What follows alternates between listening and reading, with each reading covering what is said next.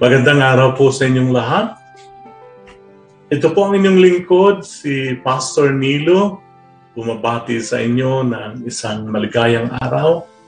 At nawa po ay ang gabay ng Panginoon at ang patnubay ng kanyang banal na salita, ang salita ng buhay, ang siyang patuloy na nag-iingat sa inyo sa anumang gawaing uh, na kailangang ibigay sa kanya. Okay. Mag-ingat sa mga temptasyon, mga tukso, mag-ingat sa mga pagkakamali ng pagdidesisyon, mag-ingat na tayo ay uh, magtagumpay sa lahat ng ating mga balak o anumang plano sa buhay. Ang isa pong mahirap na gawin sa buhay ay ang malaman kung ano talaga ang kalooban ng Diyos sa atin. Okay? Isang mahalagang tan- tanong. Ano po ang gagawin natin upang malaman natin ang kalooban ng Diyos, ang kanyang magandang kalooban sa ating buhay? Tayo po ay sumandaling manalangin Panginoon naming Diyos, maraming salamat po sa araw na ito na kaloob ninyo sa amin. Panginoon, amin pong uh, inilalapit sa inyo ang aming mga sarili. Kung kayo po ay may nakikitang uh, unrighteousness o kamali ang ginagawa namin, amin pong dalangin ng katawad at patuloy po nyo kaming turuan sa buhay ng kabanalan at patnubayan ng inyong banal na Espiritu. Maraming salamat po, purihin po kayo sa ngalang banal ni Jesus. Amen. Bago po tayo magpatuloy, uh, mag-subscribe po tayo. Uh, inaanyayahan ko kayong palaging uh, manood sa salita ng buhay. At uh, ito ay mapapanood sa Philippine World Channel, uh, sa Facebook, uh, sa YouTube at iba't ibang applications at iPad. Okay? So, saan man po kayo naroon, ano man po ang inyong katayuan sa buhay, uh, pare-pareho po tayo nangangailangan ng patnubay, ng gabay ng Diyos, ng pag-iingat, ng uh, wisdom ng kanyang Holy Spirit upang tayo ay matuto sa buhay at huwag magkamali. Muli po, babalikan ko ang tanong. Ang topic po natin is ang kalooban ng Diyos. Paano po malalaman ang kalooban ng Diyos? Isa pong napakagandang hangarin ang malaman natin ang kaisipan ng Diyos. Pero tayo ay tao at siya ay Diyos. So ano po ang unang-unang dapat gawin? Tayo po ay magkaroon ng relasyon sa ating Panginoon na walang iba kundi si Jesus Kristo. Lumapit po tayo sa Kanya. Kung tayo po ay may ginagawang kasalanan, iwanan na po natin to. Pagsisihan po natin at tanggapin po natin si Jesus bilang ating personal na Panginoon at tagapagligtas. Ang ating amang Diyos ay buong puso po, buong kagalakang. I-welcome tayo with open arms, no? Kung tayo po'y manunumbalik sa Kanya. Ito po ang unang-unang dapat natin gawin. Yeah, tiyakin po natin paano natin matitiyak sa pamamagitan ng paghingi ng patawan at pagtanggap kay Jesus bilang personal na Panginoon at pagligtas. At ikaw ay pananahanan ng banal na Espiritu. Ito po'y pangako sa Biblia. Ang sino man pong uh, nagpapasakop sa Kanya ay, pinagka, ay pinagkakalooban ng kapangyarihan ng Espiritu Santo. So, siya po ang iniwan ng ating Panginoong Kristo bago makyat sa langit. Uh, pangako ng Ama, na ipagkakaloob niya sa mga taong may takot sa Diyos at uh, kumikilala kay Jesus bilang personal na Panginoon tagapagligtas. So, ito yan po ang unang-una natin gawin. Uh, pangalawa po, uh, alam po natin na may mga bagay sa Biblia o salita ng Diyos na hayagan o malinaw na sinasabi ang kanyang kalooban, kagaya mo, ano po ang kalooban ng Diyos tungkol sa pagpapasalamat. Uh, mababasa po natin sa sulat ni Apostol Pablo na palagi tayong magpasalamat dahil ito ang kalooban ng Diyos sa atin sa pamagitan ni Kristo Jesus. Hindi lamang yun. Palagi tayong magalak. Ito ay kalooban ng Diyos. Ang sabi sa Biblia, rejoice, sabi ni Apostol Pablo. And again, I say rejoice. Rejoice. Okay? Ito ay kalooban ng Diyos. Magalak. Huwag malugmok. Kasi tayo na kumikilala sa Panginoon ay may dakilang pag-asa. Ha? Hindi tayo kagaya ng mga uh, walang pag-asang tao na ang inaasahan ay kayamanan. Wala pong masama sa kayamanan pero kung ito po ang inaasahan lamang natin maliban sa Diyos at hindi tayo kumikilala sa Diyos, bay mahirap po yan. Kailangan unang-una magkaroon tayo ng relasyon sa Diyos. So balik po tayo.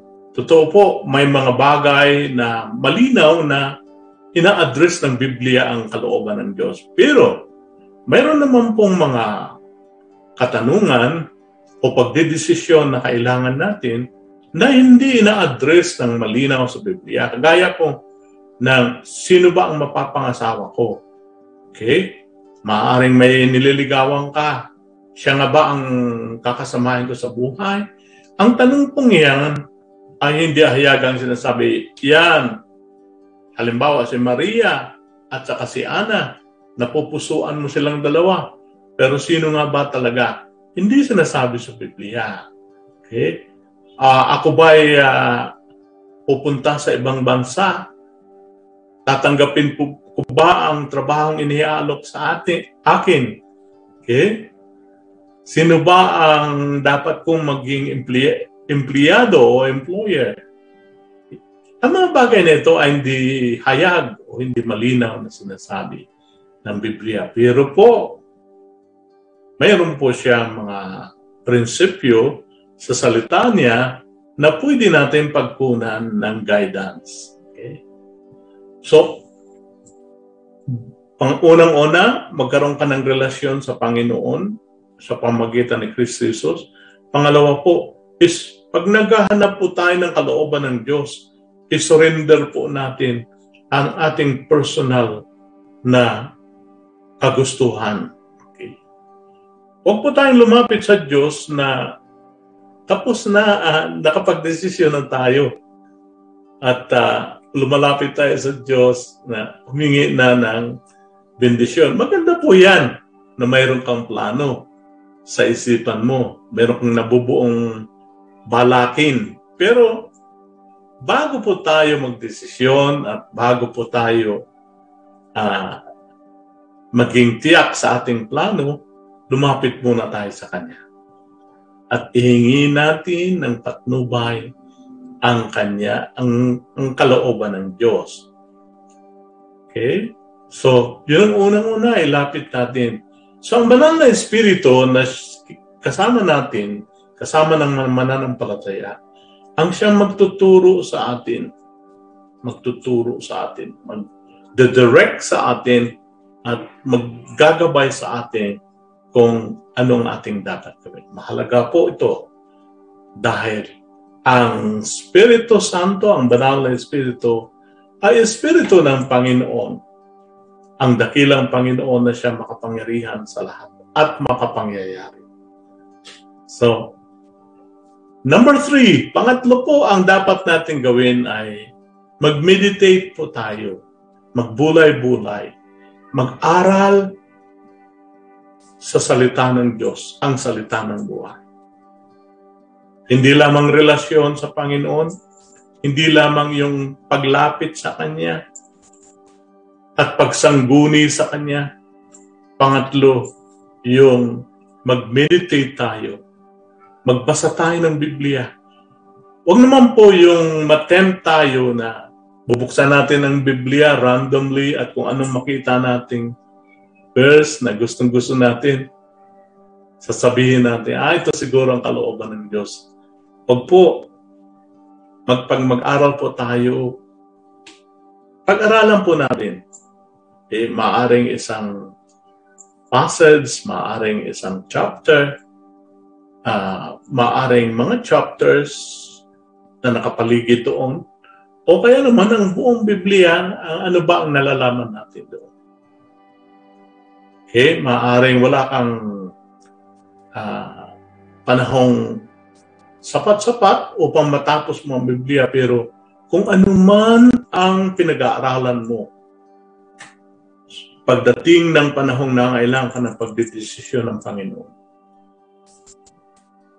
doon ka. Doon ka mag-dwell. Dwell on that. So, mag-aral, magbasa, magsaliksik sa pamagitan ng salita ng Diyos.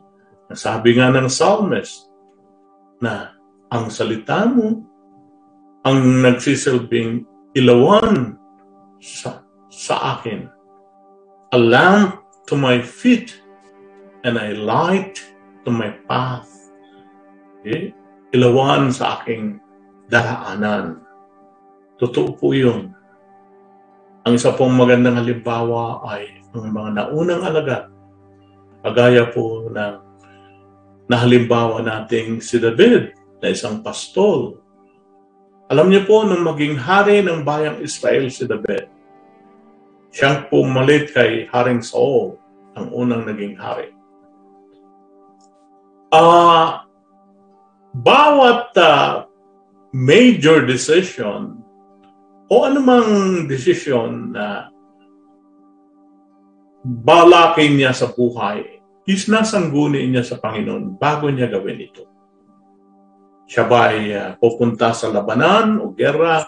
Siya ba'y uh, gagawa ng mga bagay na ito, kagaya ng templo? Isinasangguni niya yan bago niya gawin. At Tandaan po natin, sa paglapit natin sa Diyos, alalahanin natin siyang, siyang ating Ama. Isang amang spiritual father na hindi kailanman ipagkakait ang wisdom na kinakailangan sa buhay. Kung ang ating Ama dito sa biological fathers, dito sa buhay na ito, sa lupa, ay ibibigay ang nararapat sa atin para sa ikagaganda ng ating buhay.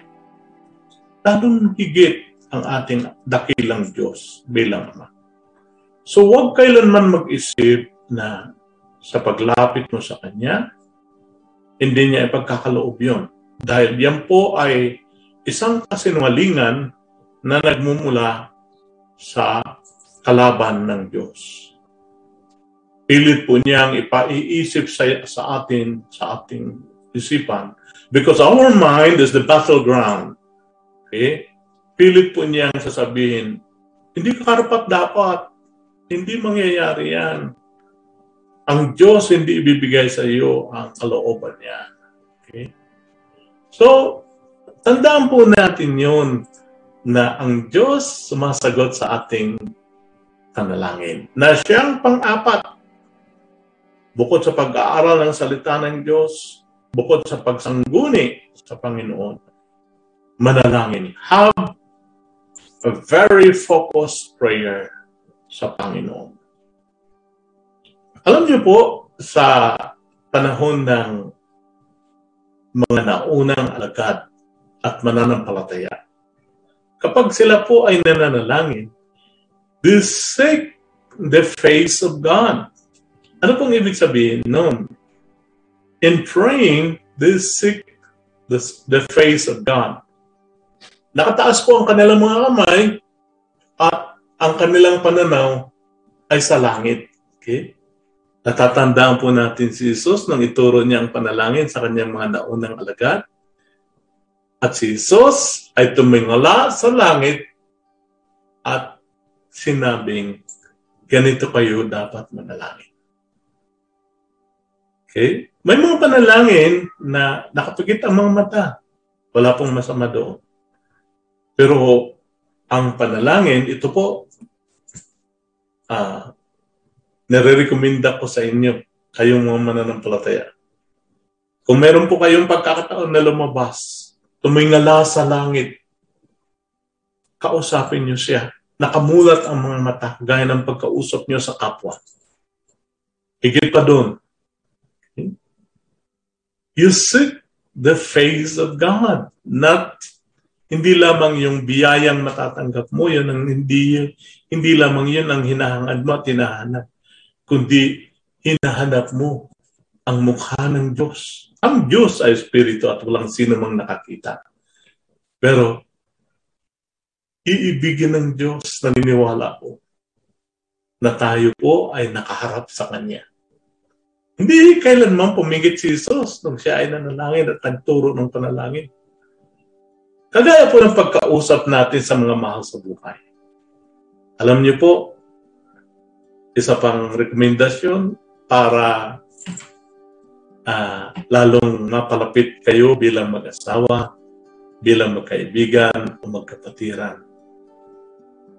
Sa relasyon, mga kapatid, mga magulang, kapag ka kinakausap ka po, tumingin ka sa nagsasalita.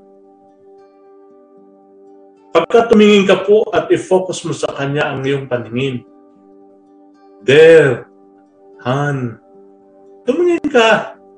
At pag yung kung ano-ano ang ginagawa mo, tumigil ka muna, maliban na lamang kung emergency. Tumigil ka, pakinggan mo siya, tingnan mo siya. At kung maaari nga, ngitian mo. Yan ay isa sa magandang pagpapatibay sa ating relasyon sa ating mga mahal sa buhay. Ang ibig sabihin, kapag tumingin ka po sa Kanya, focus ng attention mo. Undivided attention, di po ba? Hindi yung nagsasalita ang asawa mo. Kung ano-ano mga ginagawa mo, kung minsan malayo ka na. Eh? Huwag po noon nung nililigawan mo pa lang si Mrs. Eh, talaga namang kahit mga ngiti eh, pinapansin mo. Eh ngayong mag-asawa na kayo, nagsasalita siya, nagbabasa ka ng diaryo o nanonood ng TV. You seek the face. Ibig sabihin, ganyan din ang gagawin natin sa ating pakikipagrelasyon sa Diyos.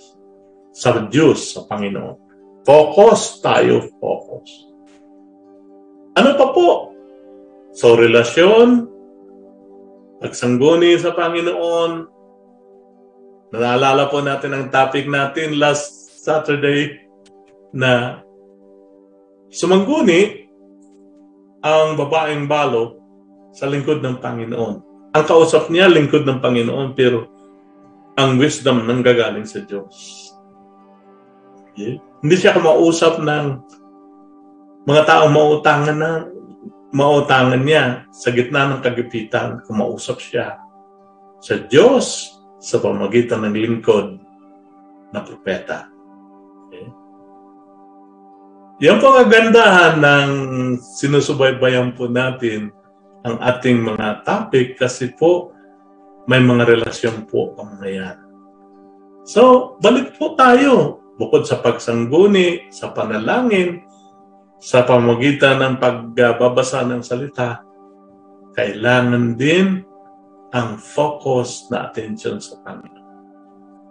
Bukod pa doon, sa paghanap ng kalooban ng Diyos.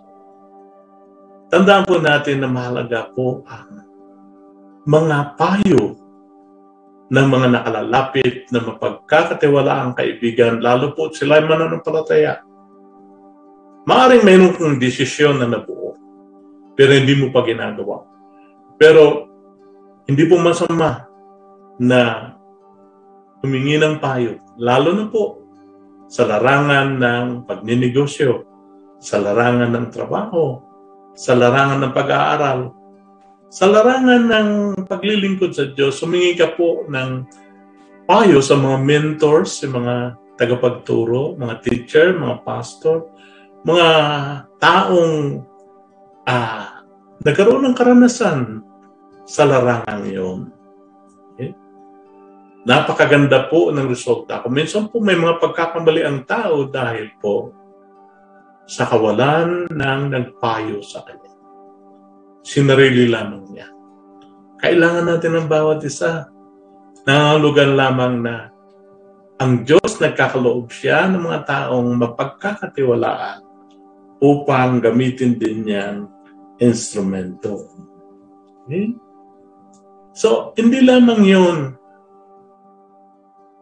Gamitin natin ang ating kaisipan. Ang Diyos binigyan tayo ng kaisipan. Gamitin natin ang ating emosyon. Gamitin natin ang ating karanasan sa pagdidesisyon. Hindi na ang lugar na purely spiritual lamang ang ating aasahan. Kundi ang Diyos, yung pong mga naranasan natin noong nakaraan, yung pong mga nagawa natin ng mga uh, naunang panahon, pinaglalakip-lakip po yan, pinagdudugtong-dugtong upang malaman natin ang kalooban ng Diyos.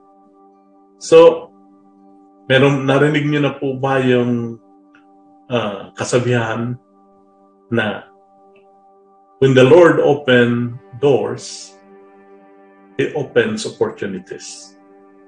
And on the other hand, when the Lord closes doors, He closes opportunities. Kapag ka po binuksan ng Diyos ang pintuan, binubuksan niya ang mga pagkakataon para sa iyo.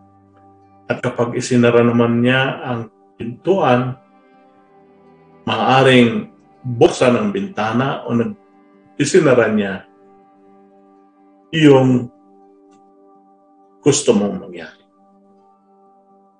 Pero wag po tayong magbibigay kaagad na period o toldok na dahil nasarahan ang isang bagay na plano mo.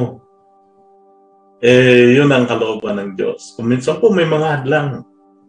Di po ba? May kalaban tayo.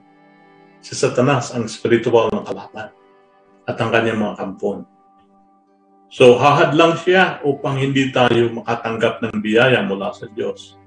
Tandaan po natin siya ay sinungaling. Satan is a liar, the father of lies. Huwag po tayo maniniwala, huwag po nating bilhin ang kanyang mga kasinungalingan na kung minsan napapakinggan natin sa ating kapwa. Ah, wala ang pag-asa yan, hindi yan epektibo, hindi ka magtatagumpay dyan. Huwag mo nang gawin yan. Okay? So parang sinasara ang pagkakataon para sa iyo. Huwag po. Kung ikaw po ay may hangarin at yung hangarin na yon ay nasa puso mo at hindi na papawi ang hangarin na yon habang pagdaan ng panahon nandun pa rin po, ituloy. Ituloy mo, kapatid, kaibigan. Ngayong ikaw ay may relasyon na sa Diyos sa pamagitan ng pagpapasak kay Kristo Jesus, nasa iyo ang banal na Espiritu na magtuturo sa iyo. Pangalawa, huwag lumapit sa kung sino ka agad. Alam natin may asawa tayo o may mga anak, may mga kaibigan, may mga taong may karanasan. Huwag po muna silang lapitan. Lumapit ka sa Diyos, sumangguni ka sa Kanya. Siya ang unang-una sa listahan. Pangatlo, basahin mo ang Biblia pag-aralan mo ang Biblia. Ang Panginoon hindi pagkakait ang gusto mong malaman. Okay? Ang Panginoon hindi nagkakait ng wisdom sa mga gustong magkaroon nito. Ang Panginoon ay mabuti at ang lahat ng kabutihan na para sa atin ay hangarin niya. Hindi lamang yon bukod sa pagbabasa ng Biblia, manalangin, magkaroon ng masinsinang panalangin. At sa panalangin, tandaan po natin, uh, hanggat hindi natin natatanggap ang ating mga hinihingi. At alam natin na ang hinihingi natin ay kalooban ng Diyos, ito po hindi laban sa kanyang kalooban, ito po hindi kasalanan magpursigi sa panalangin. Magpursigi po tayo. At uh, hindi lamang yon, Humingi po tayo ng payo sa mga kaibigan, lalo't mga Kristiyano, mga mapagkakatiwalaan, mga may pananampalataya at magtakot sa Diyos din. Humingi po tayo ng payo sa mga may karanasan sa larangang ating pinapasok sa anumang pagdidesisyon na dapat natin gawin. Magulang, pastors, uh, kaibigan, mga businessmen na mapagkakatiwalaan, humingi po tayo ng gabay sa kanila. At higit sa lahat, tandaan po natin, pansinin po natin ang ating sitwasyon. Pansinin natin, nagbubukas ba ang Panginoon ng pagkakataon? Doon ba idinidirect ka ba ng Panginoon sa direction na yun o kaya naman isinasara niya ang pagkakataon. Ano mang buksan ng Panginoon, walang makapagsasara. Walang sino mang taong makapagsasara. Ano mang isara ng Panginoon, walang sino mang tao, maging si Satanas, ang makapag uh, uh, bubukas. Okay? It's only the Lord. Siya lamang. Siya lamang po. So, Tandaan po natin sa larangan ng pagdedesisyon, ang gusto ng Diyos, magtagumpay tayo. Lumakad tayo sa pagtatagumpay. Ang sabi ni Apostol Pablo sa mga Kristiyano sa Roma, chapter 12, verse 2, sabi po niya doon, uh, magbago na kayo Huwag kayong umayon sa takbo ng panahon. Okay? Huwag kayong umayon sa takbo ng panahon. Magbago na kayo. Mag-iba na kayo at magbago. Okay? Upang uh, malaman natin ang kalooban ng Diyos sa ating buhay. Ang Panginoon doon natin hanapin sa Kanya ang kaligayahan. Take delight in the Lord, and He will give you the desire of your heart. Hanapin ninyo ang kaligayahan sa Panginoon at ibibigay niya ang kanyang, ang kalooban, ang desire, ang hangarin ng iyong puso. So wag po tayong umayon sa takbo ng panahon. Magbago na tayo. Mag-iba na tayo ng pag-uugali. Okay? Ihandog po natin ang ating buhay dahil ito po ang tunay na pagsamba sa Diyos. Sa pamagitan nito, malalaman natin kung ano ang mabuti, kalugod-lood, at sakdal na kalooban ng Diyos sa ating buhay. Tayo po ay manalangin.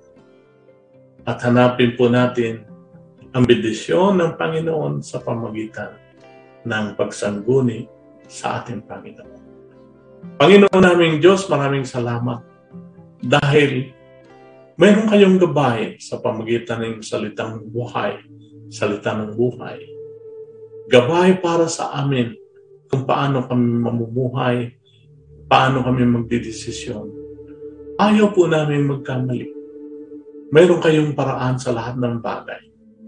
Kaya, tulungan niyo po kami sa pamagitan ng inyong Holy Spirit na sa aming mga pagdidesisyon, patungkol sa aming pamilya, sa aming mga kamag-anak, sa aming hanap buhay, sa aming buhay, sa lahat ng mga bagay na kinakailangan namin para mabuhay, to live a pleasant and a noble life that would glorify your holy name. Mga kapatid, mga magulang, naway pagpalain kayo ng Diyos at patuloy na ingatan, lalo na po sa gitna ng pandemya. Patuloy tayong umasa sa kapangyarihan ng Diyos. Okay? patuloy tayong uh, lumakad sa katuwiran and the righteousness of the Lord through the principles of God's Word. Isang magandang araw pong muli at nawa po ay sa susunod na Sabado, magkita-kita muli tayo. Ito po ang inyong lingkod, si Pastor Nilo, ah, bumabati sa inyo muli ng isang magandang araw. Pinagpala ng Diyos at pinapatnubayan ng kanyang banal na Espiritu. Amen.